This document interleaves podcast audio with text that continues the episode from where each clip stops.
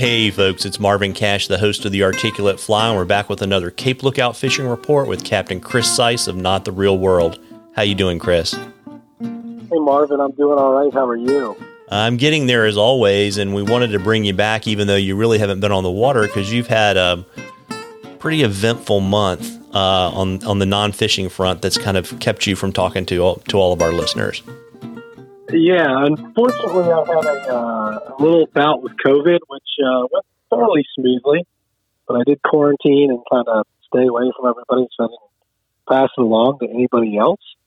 Um, and then uh, more recently, I fell off the bow of my boat in a parking lot and fractured, broke, splintered, all the things, uh, three ribs. So I've been um, laying in bed a lot and uh, trying to recover from that. I haven't been able to move unfortunately. Yeah, never a good thing when the uh, orthopedist tells you that you have a very unique way that you've broken your ribs. Yeah, that was that was a, a, a an eyebrow raising uh, comment that she made. And she showed me the splinters, and they kind of like stick out like barbs off a fishing hook almost. So she said that doesn't happen very often.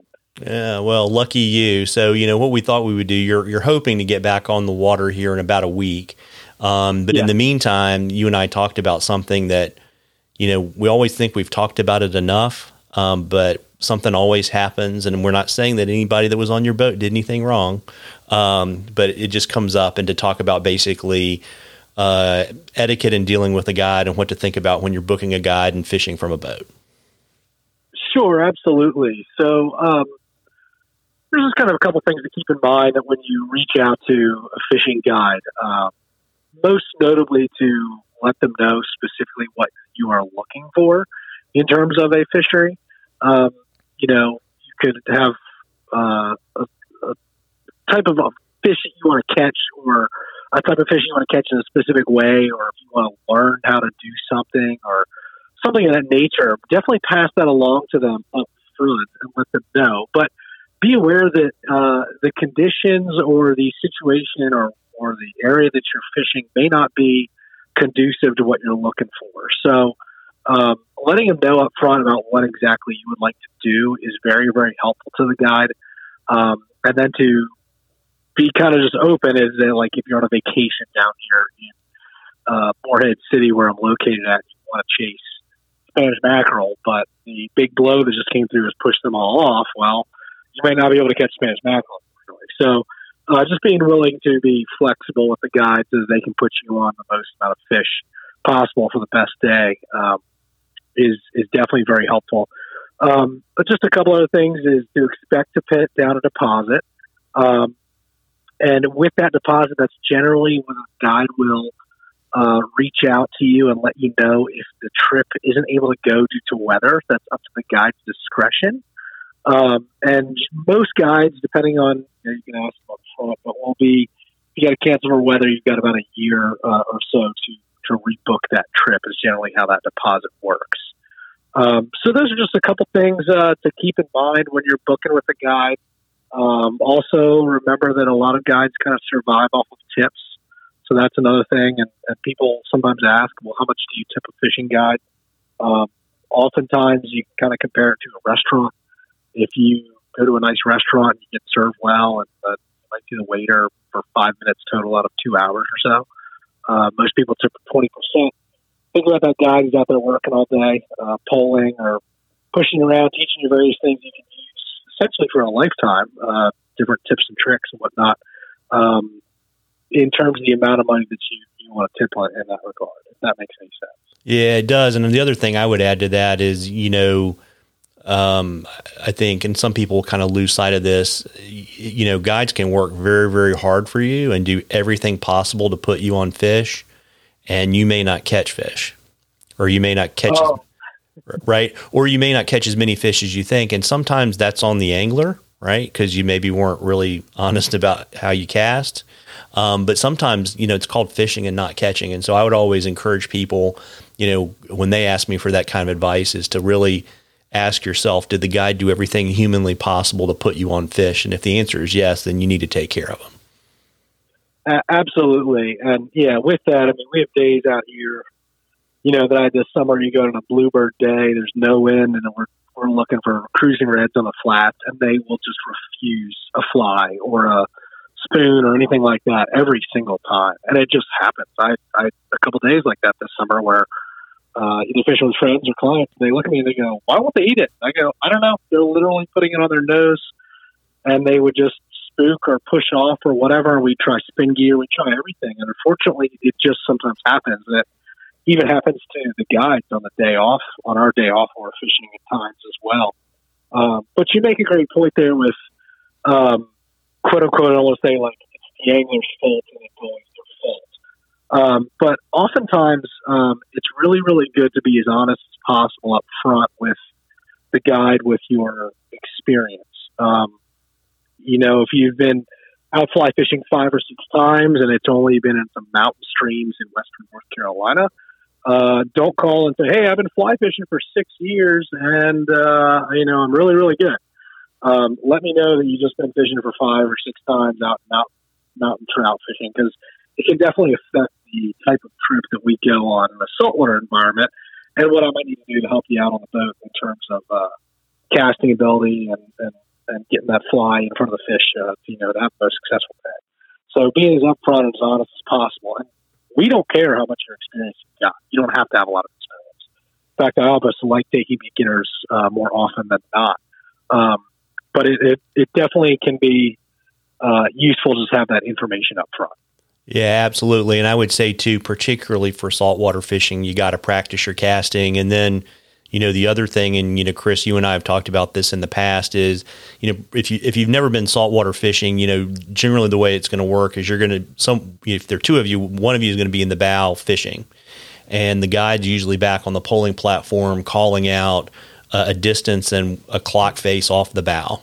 And um, you know, one thing I like to do when I go out is to basically, you know, say to the guide, "This is what I think forty or fifty feet looks like at eleven o'clock," just to give the guide an opportunity to one, um, make sure that we have the same clock face because I've seen it before where the guide's using a, you know, he's basically working the clock off the platform and not the bow of the boat, and also you know, some people are better at guessing distance than other people. So if you tell him what you think 50 feet looks like and it's short and he needs to tell you to go for 60 to get his 50, you know that at the beginning of the day.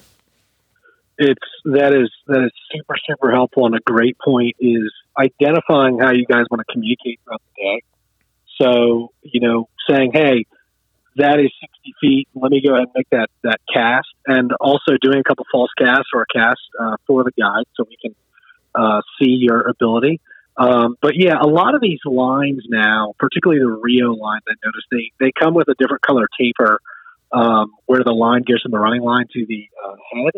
And so you can measure that out and say, okay, this is exactly like the Rio redfish line I use is 37 feet of the blue before it changes to yellow.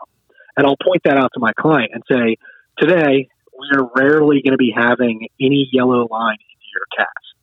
So that gives you an idea of the distance of it. Now think of adding seven or eight feet for a leader on top. So that can really, really help.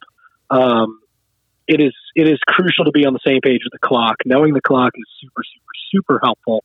Um, being able to double haul is helpful, but it's not completely necessary. I take clients all the time that can't double haul, and I can help teach them to do it. Um, but also being aware of your line management is super, super helpful. Um, just in terms of like stepping on a line, which is something you see a lot of folks do that they don't think about.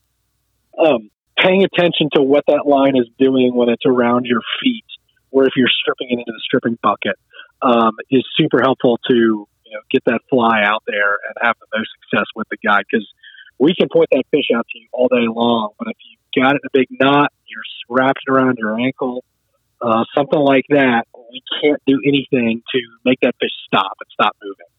So being practicing that, being aware of that is is also very very important. Yeah, I think it's almost more important to uh, practice the line control over the casting, right?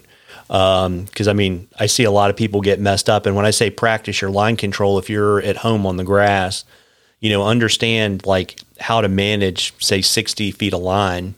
Uh, and how you're going to have to hold your fly because it's so different from trout fishing. You know, this isn't where you're seeing a riser and he's rising in the same spot and you just get to pick your moment.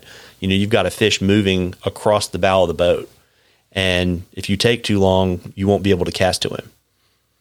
Absolutely, yeah. Getting the getting the fly out there with some speed in the saltwater environment is super super important.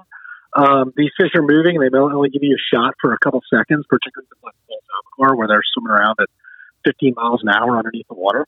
Um, so you've got to be able to get that fly aerialized and get out there quickly, um, as well as accurately. And accuracy is more important in saltwater than than distance, in my opinion, for a lot of the fishing that I do. Distance is important, but if you can place it well, you're more likely to catch fish than just to bomb it as far as you possibly can. Um, one trick that, that I've mentioned to nearly everybody that steps foot on my boat, um, or folks that I'm teaching to cast, is when they make that final forward cast, instead of just letting go with your line hand, which most people are casting with their right arm and they just let the line go when they shoot it out there, uh, you'll see the line oftentimes wraps around the rod or get around the reel handle or things like that. Take your fingers and turn them into a circle instead of completely releasing the line. And what that does, is it makes your hand into essentially another guide. So that line is shooting out, you've got control of it. It's spinning through your finger, and then it's essentially going into a cone down to the first guide and then out the rest of the guide out. And if you do it properly, you will be able to have that line over your index finger that's on your rod hand, ready to strip the fly in by the time that fly lands on the water. So that's a, a trick that is exceptionally helpful with regards to line management. It's very, very easy to do.